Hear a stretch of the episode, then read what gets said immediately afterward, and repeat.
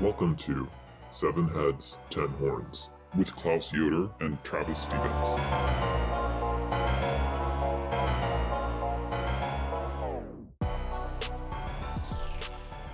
Hello and welcome back to Seven Heads, Ten Horns, the internet's only and greatest podcast history of the devil.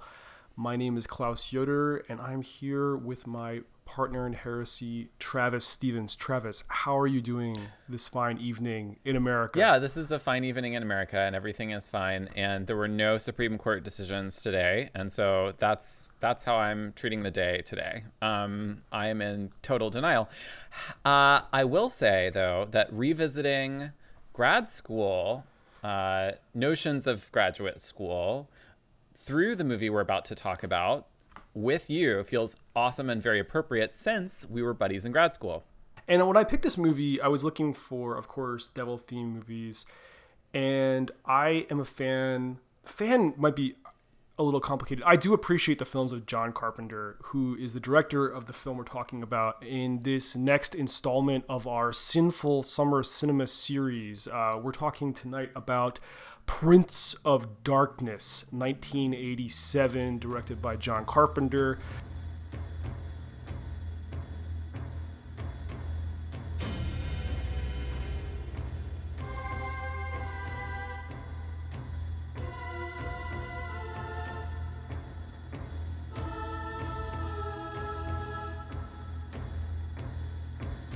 Anyone in close proximity has the same dream.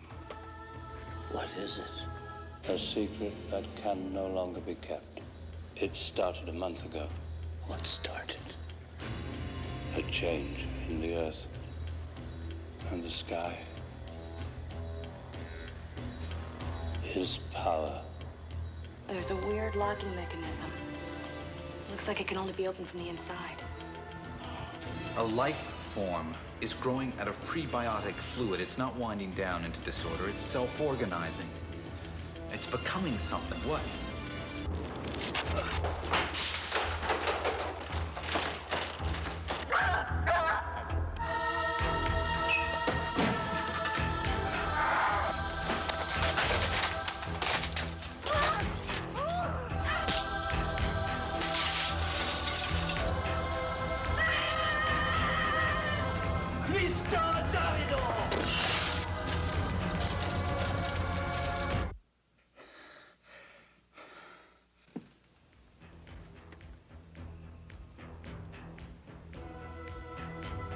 So yeah, we went to graduate school together, and it so happened that this film is a lot about graduate school, and in interesting ways, and ways that might be sort of re-traumatizing, uh, as, as I guess many things about graduate school tend to be.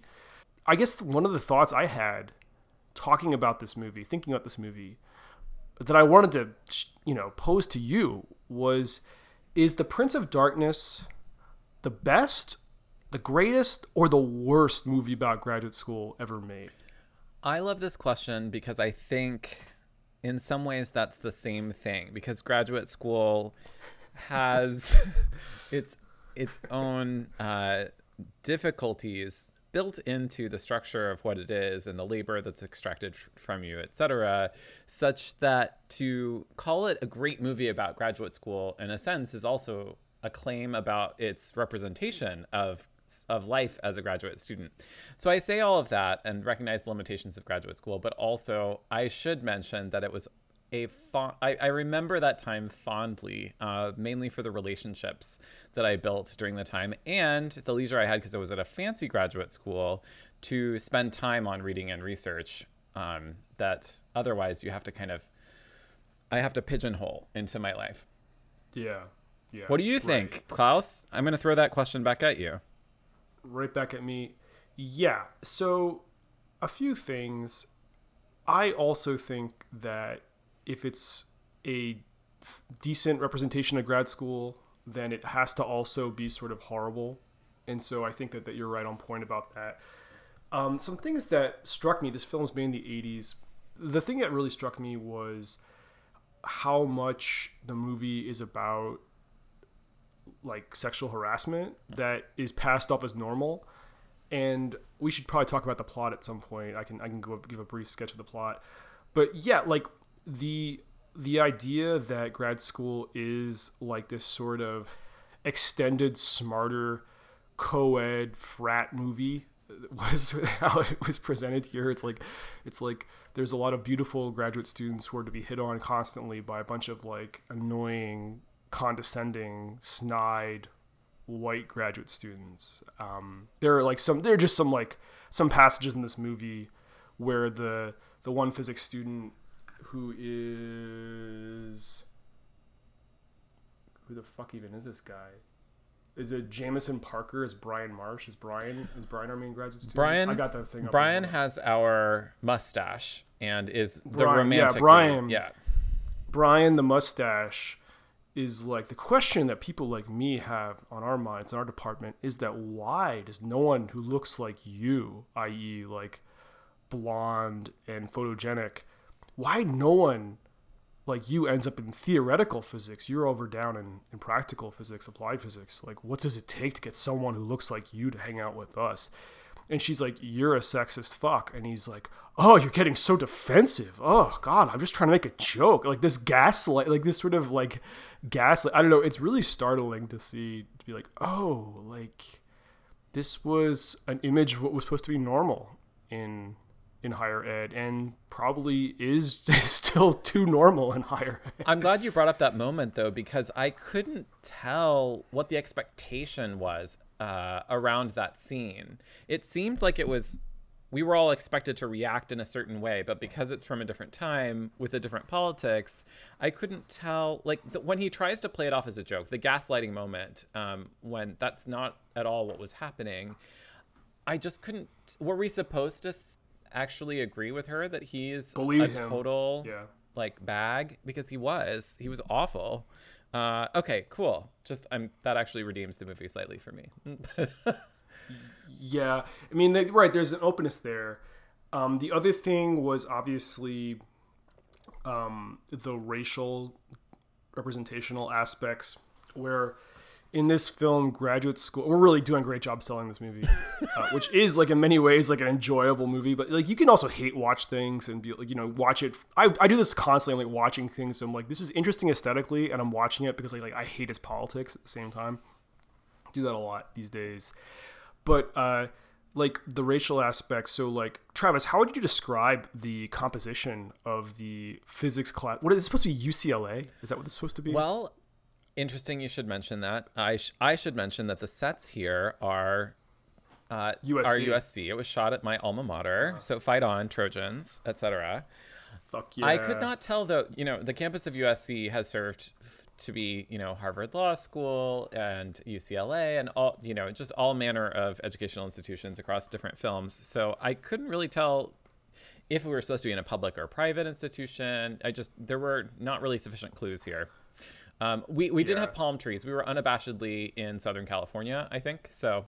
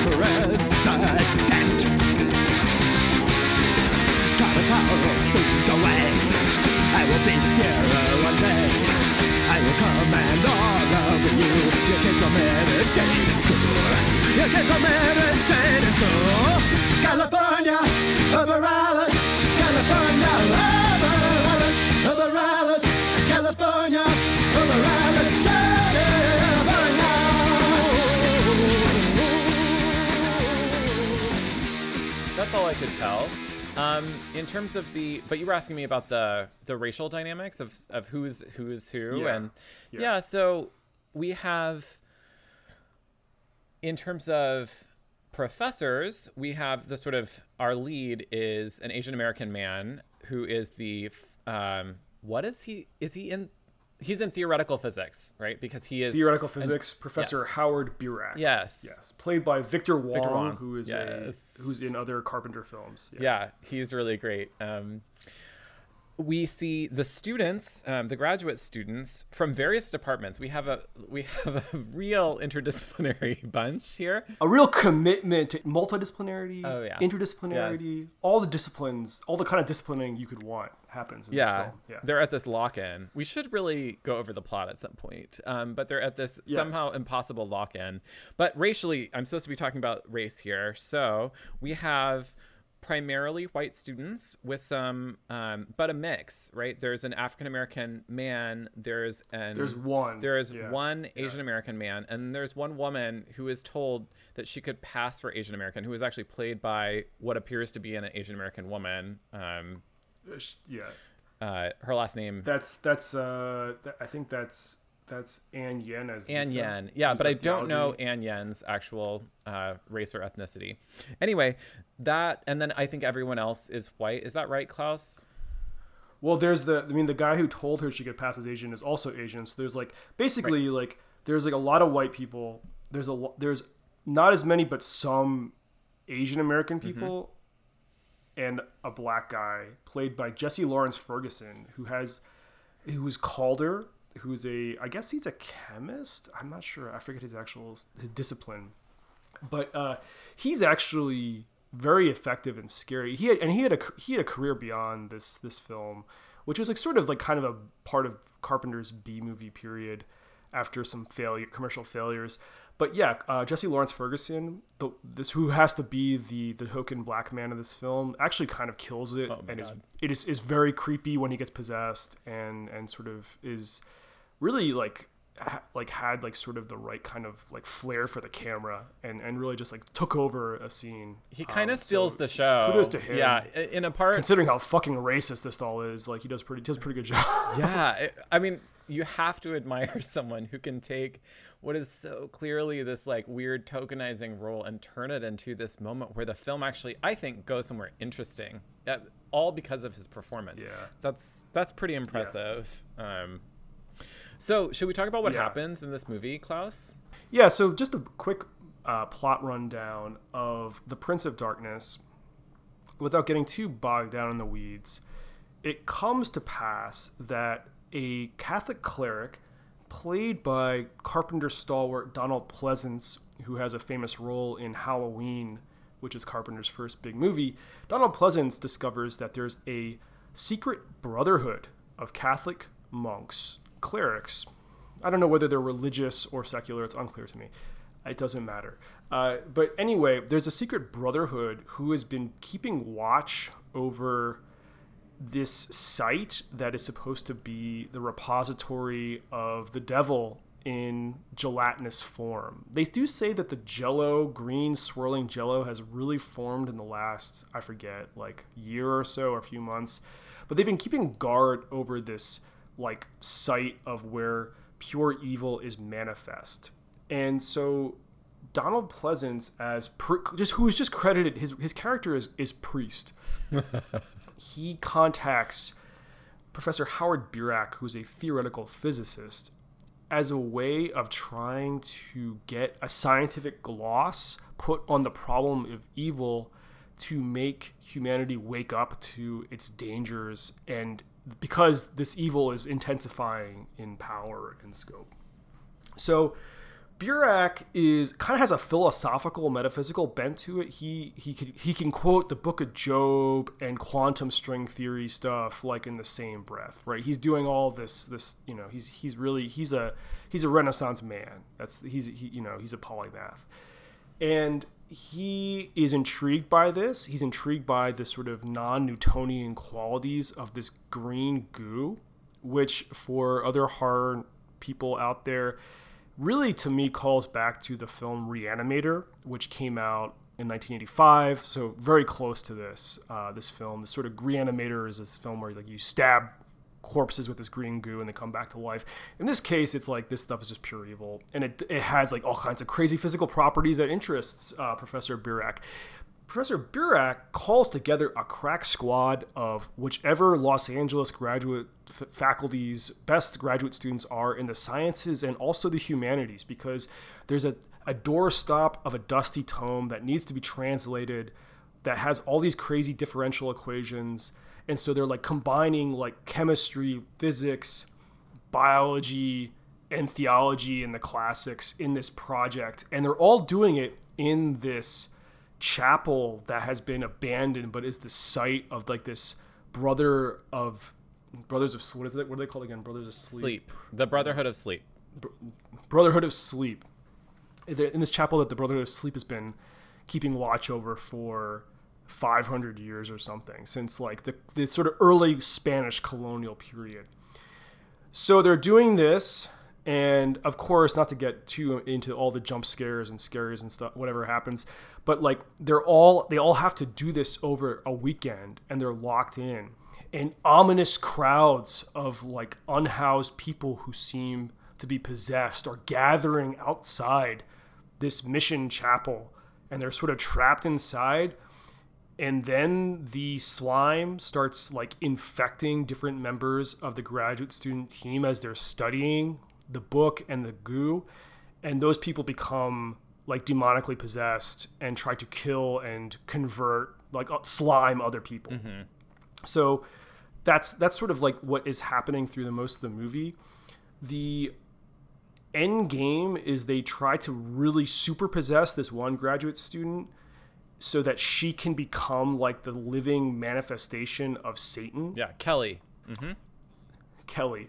This is crucial because what this book, this this sort of tome that they're translating turns out to say is that really the world of Christian orthodoxy and the story of the Bible is bullshit and that what we have is a sort of thoroughgoing cosmic dualism that basically Jesus was an alien and he came to tell us about an evil god who'd been imprisoned in like a parallel dimension and that all of evil is like this sort of cosmic particle level war between like particles and antiparticles. It's like the world is really con- is like con- is divided in two, and there is the, the the real message of Jesus was to like sort of get ready for this kind of apocalyptic showdown between good versus evil.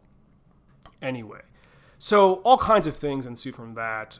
Um, we probably will develop the plot more as we talk through some of these moments, but that's sort of it's sort of like oh we're trapped and cosmic evil is about to be manifest and what do we do and how do we how do we solve this problem that's kind of like what the the sort of action of the movie is anything to add anything that you would want Yes. to, you would want to sort of A quick tangent um, on sets. So we've already discussed uh, USC, yes. California, over Alice, California, over. Um, but also, I want to talk about the church, um, the the building that they use, at least the exteriors from. I it looked oddly familiar, and I realized because I used to work, I did this LA County Arts internship, uh, is the home of East West Players, which is this Asian American theater company. But the building is super interesting and historic. Um, it used to be in the, it was built in the 1920s. Used to be the home of three Japanese American congregations, but then World War II hits, and it becomes the steps of that church become one of the gathering places that Japanese Americans have to go before they're shipped off to internment camps. So a really kind of heavy history to the building. But then after that, um, after that happens, there's a period where it becomes a center for African American life, and it's a, actually turned into a community center in the during the war years um, when there are these great the great migration is happening and you have an influx of african americans into los angeles and into downtown this area of downtown.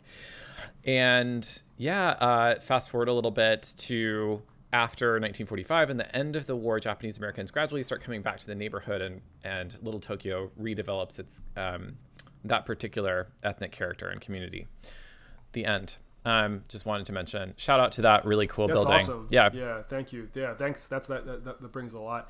Yeah. It definitely does have community center atmosphere to that building. That's what when looking through, looking at it from the outside and from the inside, it does have that feel. Uh, it does not seem like it's 600 years old or whatever they're trying to pass it right nice try nice try los angeles nice try um yeah it's supposed to be like the the key to the secret room there that goes down to the tunnel that's dates back to the you know spanish colonial period uh, you're like okay i i don't buy it but Yeah. Right. Right. Um, okay, so that's a little bit of the plot. The plot is all over the place. Um, one thing to mention, and this is a little bit out of out of order. One thing to mention the, the, the sort of the, the Brotherhood of Sleep. That's like the, the Catholic priests who have been like keeping watch, a, a quiet a quiet sleepy vigil over the forces of evil brooding on the edge of the abyss, ready to storm all of human creation they all have the same dream over and over again when they are keeping watch. And so every member of the graduate student slumber party massacre also has the same dream. Yeah. How would you describe the dream to people, Travis? Because I think the dream is actually like one of the best pieces of filmmaking in the whole thing. Oh, no. Okay, well, then you should definitely be the one to describe it. Uh, I don't remember much of the dream. There's an ominous presence that's like at the at the entrance of the of the church. Yeah. Right. And that ge- and that gradually over the film, who it's it's very unclear at first who that might be, but then by the end we think it's Catherine. But then the very last dream sequence, it turns out to be um no sorry we think it's uh, Kelly rather, who is our you know devil incarnate kind of human host of the goo, the main host of the goo. But then at the very end, Brian, our mustached Brian, has the final dream sequence, and Catherine has sacrificed herself to save the world on behalf of everyone. And Catherine is the figure Yes. at the end. Is there anything more to the dream that you could say? Yeah, and that's an important that's an important point from the plot that there is a final battle and Catherine like it turns out that the way to get the god of evil back into the earth Satan the god of evil's son in parallel to Jesus' godson Satan the god of evil's son is trying to push his her their arm into the a mirror. So like every time there's a mirror this is like supposed to be a mirror dimension and trying to pull the god of evil out and see these scenes where these hands are sort of like reaching for each other in, in the mirrory misty area and intrepid practical application of physics graduate student catherine danforth sacrifices herself pushing Satan into the mirror dimension so that the Satan figure can't pull the God of Evil out, but she's also then trapped in the mirror dimension. And so at the end of the film, the end of the, the film, we see this dream sequence that everyone has who's there, which I thought was a cool idea for the plot. But in the dream, it is Catherine who's emerging from like the depths of this church to be the sort of the new incarnation of of the evil god. But yeah, the dream, I think in an interview, I'm quoting here from Wikipedia, with Michael Doyle in the November 12 issue of Rue Morgue, John Carpenter revealed how he created the eerie dream sequence in Prince of Darkness that features a shadowy figure emerging from a church doorway. Carpenter first shot the action of the figure with a video camera and then rephotographed it on a television set in order to give the image a peculiar dislocated feeling that also appeared as if it were being filmed live. Doyle also reminded Carpenter, Carpenter that the director himself provided the disembodied voice that narrates each dream. Wow, that's really cool. Um, But it is for like a movie that feels like a genre piece. You're like, okay, there's gonna be some gore, there's gonna be some scares, we're gonna get some like conflict. The dream sequences that each character shares, like the idea of everyone having the same dream, is interesting and creepy. But the dream is also very surreal and and startling and disturbing. And so it's one of the little details of the film that I think actually sort of elevate it a lot. Like a little bit goes a long way with with those, those the, the, the sort of creepy details of the dream sequence. It's creepier than anything that happens in any of the fights. I, I would say. Oh yeah, um, I think the only the only scene that measures up is our grad student Oh, uh, Jessie Lawrence Ferguson as Calder. Calder. So Calder's performance um, is the only scene when Calder really loses it. That's the only scene that, for me, kind of rivals the dream scenes because there's that that Yeah. uh, that atmospheric element you get from the dream sequence, and then is matched by the act, the incredible acting from Calder's the Calder, the grad student, uh, I think that those are the two scene, the two elements of the film that I think were most interesting that rose above the level of genre film. And what you interest what you what you hear in the dream sequence, which is also is this voice that apparently is John Carpenter's voice, is saying, "This is a message from the future. We can't override your conscious mind, but we can only broadcast messages into your subconscious and your dream state." And this is like important footage that you need to see that will like help you understand what's happening or something. It's from like, and it says it's like it's from you know the the distant future of 1999 or something Yep. like that, right? You know. Um, so yeah, 1999 as 666 inverted is always is always close to every filmmaker pre you know pre pre 2000s filmmakers heart. Absolutely. I was wondering if you wanted to dive next into kind of the textual, the religious mythology of the film a little bit to get toward the problem of evil. Yeah, right. And Donald Pleasence um, is a good way also to say something about Carpenter. Uh, Carpenter's break one of Carpenter's breakout films is Halloween, and Donald Pleasence plays the psychiatrist who treats Michael Myers, the serial killer in Halloween, and he's the one who's like sort of tracking him through the whole film. I will say like I haven't seen every Carpenter film. I haven't seen Dark Star, which is like his first film. I'm really, like doing police project stuff, so I'm like really into Assault on Precinct 13, and other films like Halloween, which is like you know sort of quintessential slasher film. He does a remake of The Thing. He's really interested in evil. He's really interested in evil as like a metaphysical problem, but I would say with Carpenter, he's mostly interested in evil because he thinks it's good entertainment. So, for example, in Assault on Precinct 13, it's a movie about a gang trying to destroy a police station. Carpenter, he Carpenter thinks he is able to sort of take any kind of sociological realism out of the film by making the gang multi-ethnic, which kind of defaults to a brown menace of of of actually like Mexican Americans. But like he thinks he's like, oh, if it were all, an all black gang or an all white gang, I'd be doing a social commentary. But I tried to I tried to get all that social realism out because I'm not interested in like the psychological and political problems that made these people into gang members. I'm interested in them as like manifestations of pure evil because that's that's like compelling filmmaking.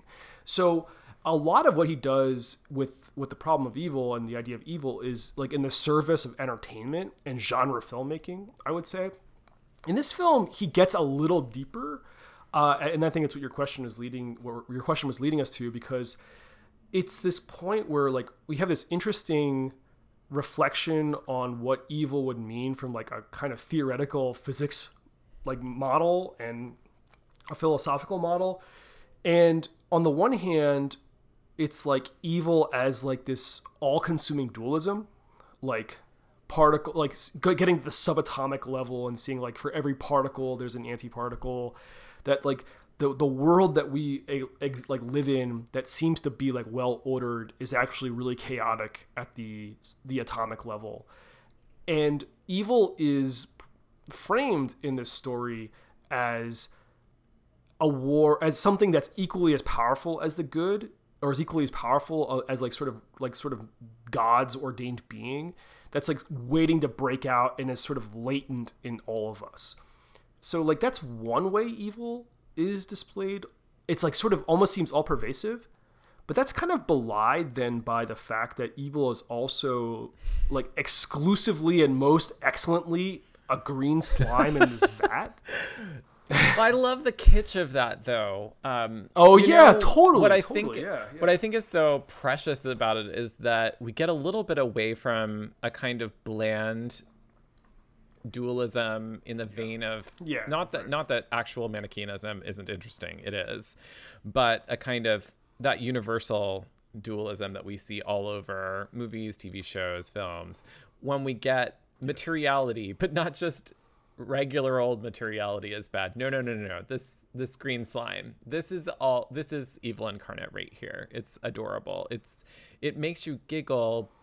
Um, but then he does things with it, right? Then it becomes, you know, contagion. And of course that has its own uh, interesting context, which we will get to. But I'm not going to let us get there, Klaus, because I'm going to insist now that we talk a little bit about textual history. We talk about a little bit about the biblical reflections, the book, and our theology grad student. That part I want to I want to talk about a little bit next. So I got I, I got a question for you first before Hit though. it. Like, imagine you are in the position of the graduate student Lisa, okay, the the really nice theology grad student, and you were invited to this grad school slumber party massacre.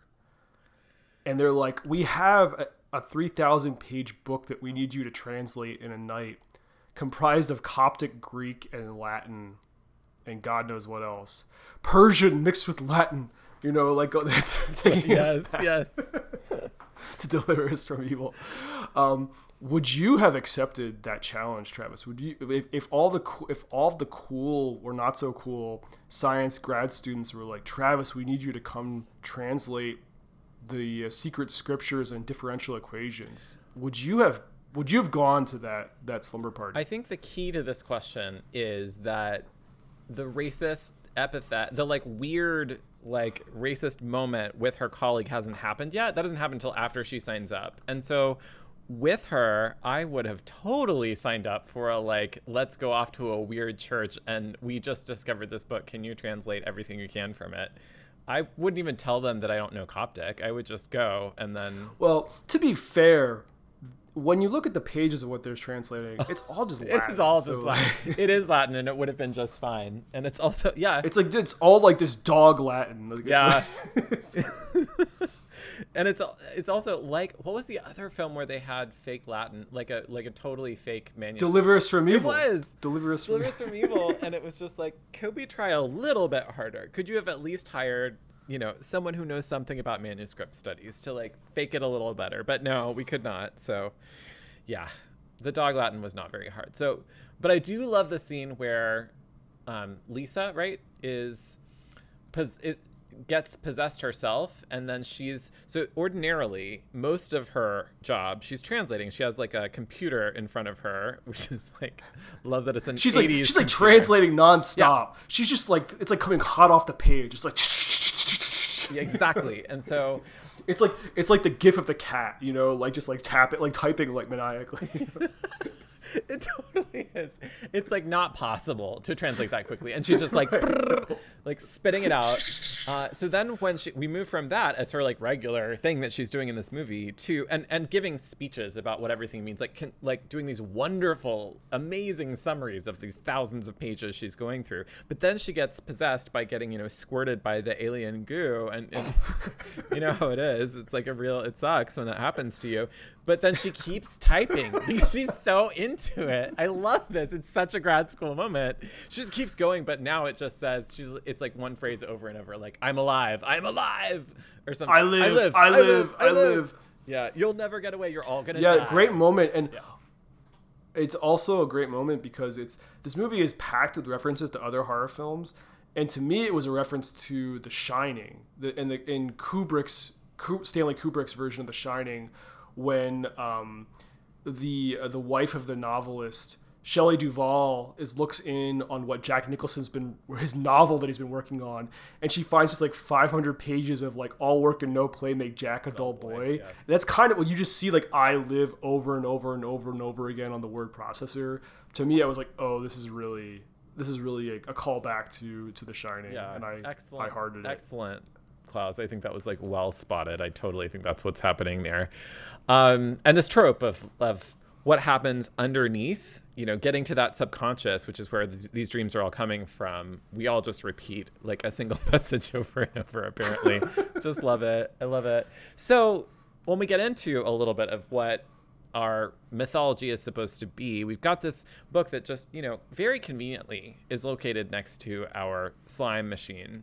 So we know what everything Yeah, and the slime mach- slime machine is like in this like super gothic chamber. There's like candles and altars and icons. There are It's like- hundreds of candles. There's like one priest who is supposed to be taking care of it. It's this. a fucking fire hazard. Oh man. Oh my gosh. Oh my god. Yeah. it's, love that. Love that. So we got this book. Book needs to be translated. Fortunately, we have Lisa.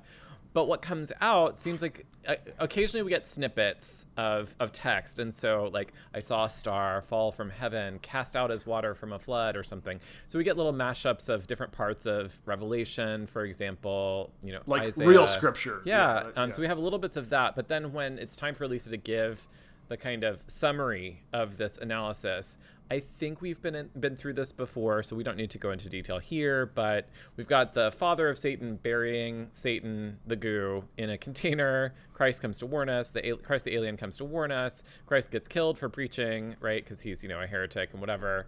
And the disciples bury the truth until science is sophisticated enough to deal with the truth, which is not that evil is like bad things that you do, like this rather pedestrian notion of evil, but instead it's this ultimate force, but it's contained in both goo and antimatter, and those things are connected. I don't know. You're a committed materialist, Klaus. What do you think of this? Well, this connects me. This this is so funny because what I really love about the the giant tome that Lisa just like speed translates, like she's like a Google program or something. like, I want to be friends with Lisa now, by the way. I think she's really cool. Well, she might like she might squirt at you, and that wouldn't go so well. That's but true, Yeah, that's true. Um, in her possessed state, but what I love is like there's this book, and like uh, a like why Donald Pleasence couldn't have just read this himself, you know, is a question I have. B when you know when it is read to him, he's like, my faith was a scam. It's so funny. You're just like, you are he's like the worst he's like, priest he's ever. like he's like ready to rip his collar his, his his priestly collar out he's like this is all fucking bullshit you know like Right, because the this book, this random book that's in the basement, is definitely overrides everything else he's ever like lived, experienced, or learned. Yes, or like believed. hmm It's all out the window. it's inter- what he says is interesting though it's hilarious how quickly he tears the veil from his eyes and can see in his red pilled green goo pilled truth what's going on um, but what he says is he's like we taught what we taught in Catholicism and Christianity more broadly was that evil was something that was about what human beings were doing wrong, you know, sin, and that our story about disobedience and evil and sin was comforting because it centered the human being Oh, yeah. in the drama of the universe. But in reality, we're so completely insignificant that to make human beings to be the key to the problem of evil is like such a like like miscarriage of theological justice that like like just reading about this sort of more basic material cosmological dualism just like blows it out of the water in terms of like like everything that the church taught about sin um, that it learned from the alien Jesus uh, becomes becomes like totally irrelevant. Like you know, and then it's also we get this kind of Dan Brown like oh like the alien Jesus brought us this truth about the canister of goo buried in California, and um, you know, and In a world uh, where you know, evil is contained in a goo and buried in a church in California. Yeah, yes, yes, yes. Um, yes, all of that. And that, like, it's all been a conspiracy to silence the truth of, of, of alien Jesus and his message of hope, peace, tranquility, and world peace. That evil is a is like a Nickelodeon like goop or something that's gonna fall from the ceiling in some fucked up game show. Like, so yeah, like that's like what we get in this. What's we get in the movie is like evil's bigger than you. It's supposed it's kind of gesturing, and this is something that Carpenter does, I think, more in his next film, which is like more indebted to H.P. Lovecraft. We get this idea that evil is like from from Lovecraft that like evil is cosmological and bigger than you and like you are insignificant. Like it's not about your feelings and like your disordered desires and stuff. Like evil is like bi- alien civilizations billions of years old that are like trying to like accomplish goals that you couldn't even begin to fathom. You you are so insignificant. Interesting idea, you know, the sort of like cosmic dread Yeah. is is the sort of payoff of this. It, um, but like it's kind of belied by the fact that like Satan comes back as a human being, which is the thing in the H.P. Lovecraft. Like H.P. Lovecraft, like these these aliens are like these kind of like undescribable, like totally like bizarre manifestations that like if you look at you go crazy, like that you can't even process what they are.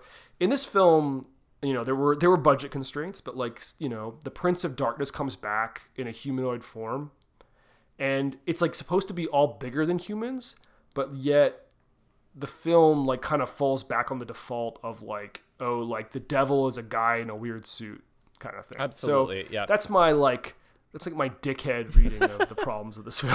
Wait, what did you make of the? I want to go back to our secret brotherhood of you know sleep for a second and wonder Yeah. with you about I, the description of them was amazing. It was like as they're walking down, you know, the priest and the professor, I think, are walking down into the the catacombs, as it were, of this 1920s church. sure, sure. yes, yes. Sure, Jan. Um, that the secret brotherhood existed and the Pope himself didn't even know about it. And they were in, incredibly powerful. No one would ever question what they say. How does that all like, fit bruh, together? like- like what? like it just didn't. Um, but I like how that ties into both the idea of you know secret societies, a la Dan Brown, right? Conspiracy theory, right? That there's a secret, there are secret organizations that really run the world, um, and Yeah. this kind of vague anti-Catholic. What do you think about that as an anti-Catholic trope? But that's at that's in a movie that's not necessarily well. In, in what ways would you? How would you characterize this Yeah. movie's views of Catholicism? I mean, it's a sham. I would say is the number well, one. high Right? camp, and like Yeah. again, this is the other callback. Of course, in in one of our early classic episodes when we talk about The Exorcist, Yeah. you know, the sort of epitome of like Catholic camp horror. This film is trying to is trying to get there. You see like spectral visions of nuns three abreast walking down the corridor of an abbey and you're like oh this is another world another age of of pre-scientific whatever and um it kind of goes for it. I don't know i don't actually know carpenter's background with regard to catholicism it's actually a good question. Um it doesn't seem to be his native spiritual language i would say. Yeah. that was my you know so a lot of it does feel a little bit instrumentalized. In you know it reminds me of these debates because of his of of Donald Pleasence's the priest's engagement with uh, the professor Birack. It reminds me a lot of um, a lot of debates about like in in philosophy and religion about the relationship between like theology and sciences. Yeah, so it reminds me of this essay, a famous essay by Stephen Jay Gould, who was a, a paleontologist. Where he writes about like the sort of like the the sort of two magisteria that like the idea that like these two sources of knowledge in the world, science and religion, and he's thinking especially about using magisterium you know he's thinking especially about the catholic church that they have that they that they, they have like non-competing spheres of influence and that they're supposed to that ideally they could like sort of reinforce and inform each other without you know so he's trying to diffuse the idea that they're in competition. Mm-hmm. He's like they're just like doing different things and they should actually work together. This film is almost a take on that and is, is sort of contemporaneous with I think with that essay. Um, if it, you know, if if but like even if it doesn't come after it, it's like still dealing with this idea of like what do science and religion have to say to each Yes, other? for sure. Uh, a, a topic, a question that people are that students are still interested in, um, but this idea that they can sort of be in conversation and dialogue that's productive. Like this film is like a strange dream of that. Of like this sort of multidisciplinary conference between like the theology people and like the theoretical f- physics people. Um, but yeah, in terms of Catholicism, yeah, I do feel like it's kind of like it's almost just a trope, and it's not. It's right. It's just about conspiracies and like it's about it being old. That's like the bet. It's it's old and they have costumes, and that, that's kind of that seems to be the sort of the upshot of the Catholic component to me.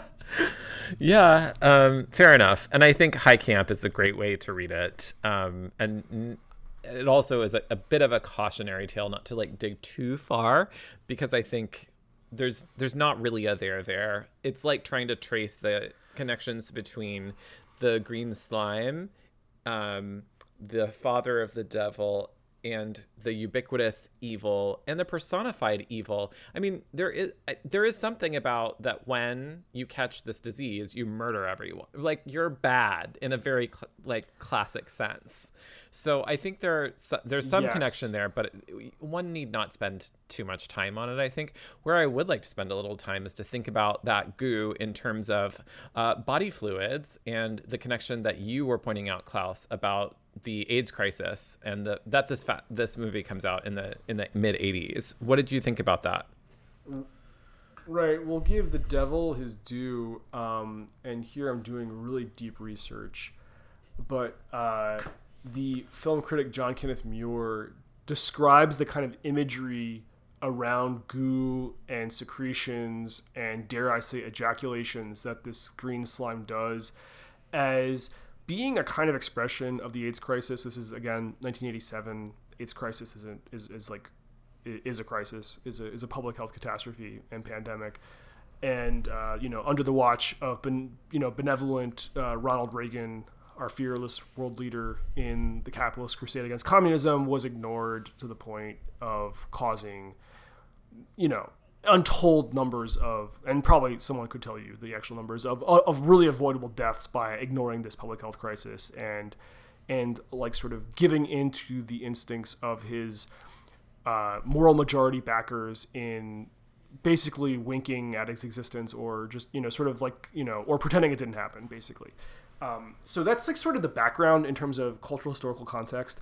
But yeah like evil is supposed to be as we keep harping on is like supposed to be like cosmically dis- like dispersed like evenly but like also concentrated in these fluids.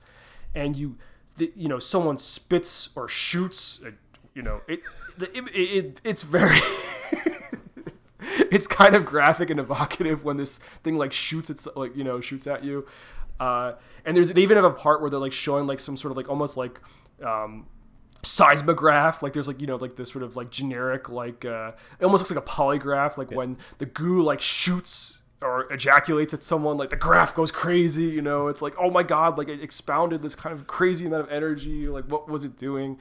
Um, and yeah it gets in your mouth and then you become uh, a zombie killer but mostly you just also shoot other people with goo Yeah, or the- or in in the one case you dump the entire vat of green slime into someone's mouth uh, so that they can become satan right, and then you Um, watch over. there's a lot of goo Mhm, You have to watch Yeah. over. Yeah, you watch over. the growing of the Satan. Yeah, too. That's the only other thing. Yes. Yeah. Um, so yeah, so like I see the point, right? Like where instead of it just being like this kind of abstract cosmic dualism thing, you it's like, oh, like it's like this communicable disease, this virus that you keep that you keep passing on. And like that seems to be like the real worry of the film is that like it, it, could almost sort of just like you can have that kind of exponential growth of satanic sliming. Uh, and meanwhile, all these unhoused people are out there who are also just because of the fact that they are socially not the norm, are under the sway of Satan. And yes, I do think the end of days totally ripped that off from this film Mhm. of like having just like homeless people as just like the devil's minions by default because they're like not like doing the capitalist thing in the way that we think they should be doing it. Um, so yeah, that's so yeah. I I thought it was it made sense to me. Well, they're also Uh, it's not my- diagnosed. It's not my, idea. They're also diagnosed en Yes. masse as being schizophrenic, which you're just like, sh- the, Right. the, the shocking dismissal of individuality and the, the way they're seen as less than human. It's normal. I mean, it, it's that it is the norm, is what I should say. But it was really well, there's one of them who's an individual because the leader of the street people zombies is none other than Alice Cooper. Yes. The the famed rock and roller schools out forever baby when i stab you with this bicycle. Like that you know like this bicycle like uh, shaft or whatever and that's like the first kill. Yeah. Um strange part. Uh so yeah like how did the sort of overt covert imagery tie-ins to the gay cancer land with you like what did you think travis when you were when you were listening and watching this It seemed what was to hand. You know, the idea of fear and contagion and body fluids and whatnot as sort of very casually borrowed and uh, Again, like the Catholic thing, like almost like not yeah, really. it's not like, a it's so much involved, so so much at stake, right? Yeah. no, it it certainly didn't feel like some sort of direct attack on on um, the gay The community. Reagan policy or no, whatever. it seemed, yeah. if anything, um, that there, you know, like an like a child making an art project, grasping around for the the closest crayon. You know, that's what it felt like. and like. that's what we do, and we and we all do that. We all do yeah, that, but like I think that's but but yeah, Um, but like not that we just let Carpenter off the hook, but like yeah, I think right, like it wasn't profound. It was just like it was really in the in the air, in the water. Yeah. you know a lot. Was it the most sensitive move one could have made? I would argue definitely not. um, you know, we could have could have thought about that choice just a little bit longer. Um, but uh, yeah, but I think that's that's how I received it. Was like, oh, okay, well, this is this is where we are. This is what's happening. This fear is speaking of the of the unconscious, which is so important in this movie. That fear of contagion of of uh, disease that's not well understood, that can't be spoken about well, that is associated with evil, right? The moralizing of, of AIDS felt really important, um, but uh, instrumentally important. Sorry to use your word, but there we have it. No, yeah, oh, yeah, it's here to share. It's here. It's an instrument for all to be used uh, at, at one's convenience. So, right, goo is important. Goo and uh, other fluids, um, bodily or not, are important. The other thing that you see a lot in this film that struck me as a compulsive viewer of 80s cult classics was the use of bugs, a lot of insect imagery, people being eaten by beetles. Again, this idea that like oh like the lower order of creation is subject to the will of the demonic you have like worms just like attached to the windows trying to get in. You're like this is normal science projects you know graduate party sleepover massacre.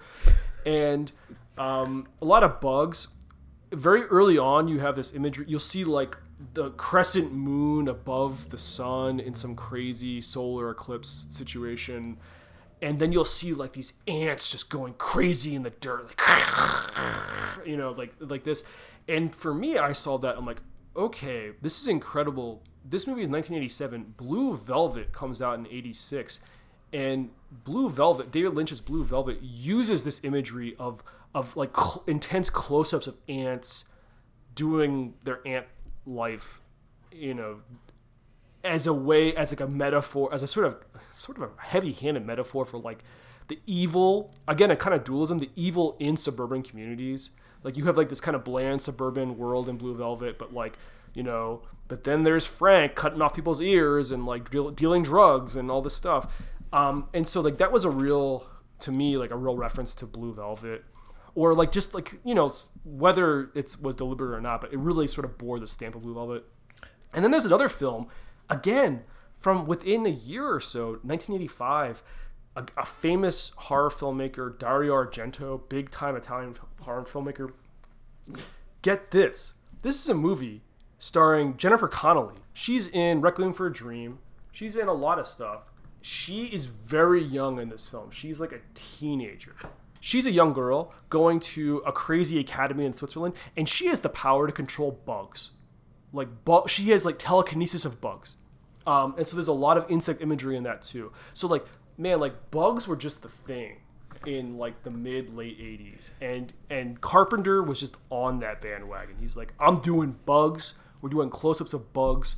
Bugs are scary.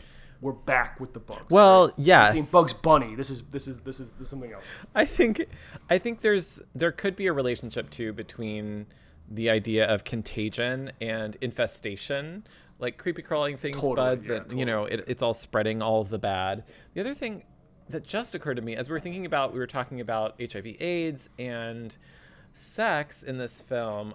What about the fact that our romantic leads, our couple, you know, the white people, what are they? Uh, let's see. The white people. I don't know.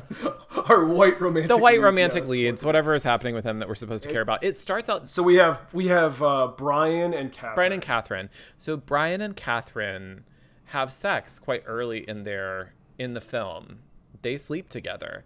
And if I'm remembering the rules of slasher films correctly, you don't want to have sex because in the 80s in a slasher film, which this is not, but we're it's, you know, it's Carpenter. You know, we're close enough that I wonder if her demise and, and especially women, it's it's the the women who get punished most reliably for having sex, that her cardinal her cardinal sin here is is punished in the end. But those moments are separated so far that I actually don't think that's what's going on. But it was a thing that I was wondering. I about. would say you you might be right because she's actually like he like kind of wants to get more serious about it, and she is like, uh, this is just a thing we do, like whatever, man. Like, then she gets more sentimental about their connection as it's clear that they might die at any moment because, you know, the the the sort of uh, the slime zombies are doing their work.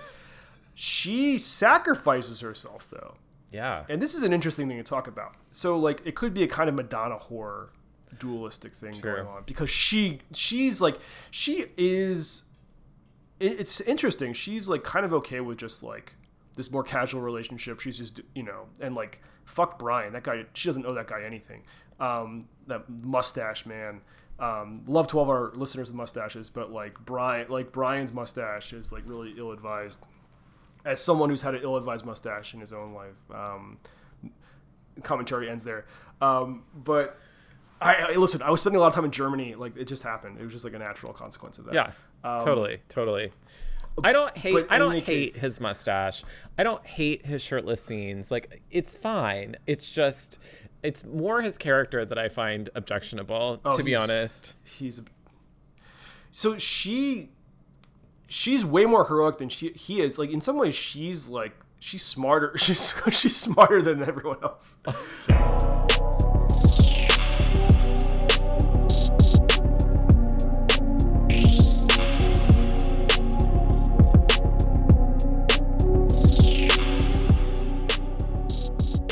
It's interesting though, her act of selflessness is paired with Donald Pleasence's priest's like delusional belief at the end. Like he's he's reading his breviary, he's ready for some final confrontation as like Satan is like pulling the dark god out of the mirror. oh, And like she pushes Satan in and gets sucked into the mirror and she sacrifices herself as like a real Christ figure would.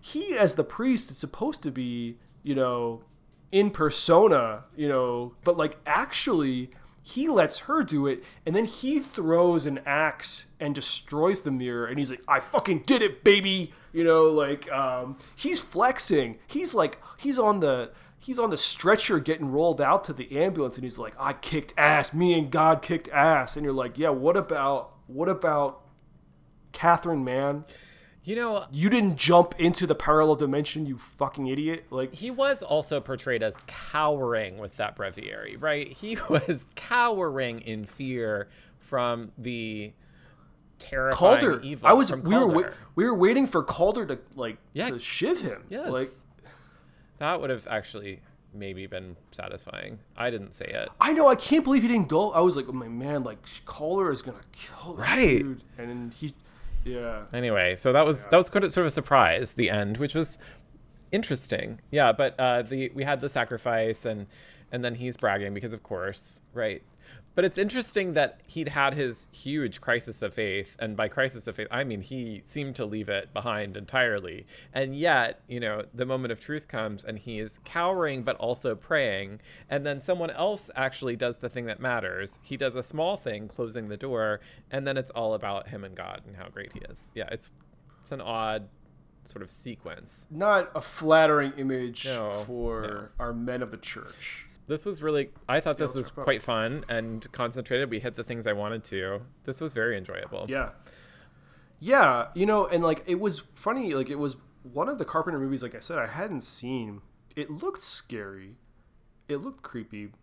It, it's you know, to listeners, it's actually it's not that scary. You can totally watch it. It's like it's fun. I would say. What, what would you What would you say? Like, I thought it was pretty. I thought it was fun. Yeah, it depends on your, you know, uh, Your- yeah, your your- personal comfort level with this kind of movie. But to me, it felt milder than most 80s slasher f- picks for sure. There's, uh, I will tell you, it's and compared to like the Thing, which is like his uh, like so he does a apocalypse trilogy, Right. Because each film ends with a bad with a with a with a very non optimistic ending.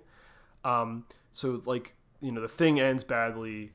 This ends with like oh like Catherine's gonna come back as the Antichrist or whatever, and then in the Mouth of Madness ends badly too. Um, the Thing is scary as fuck.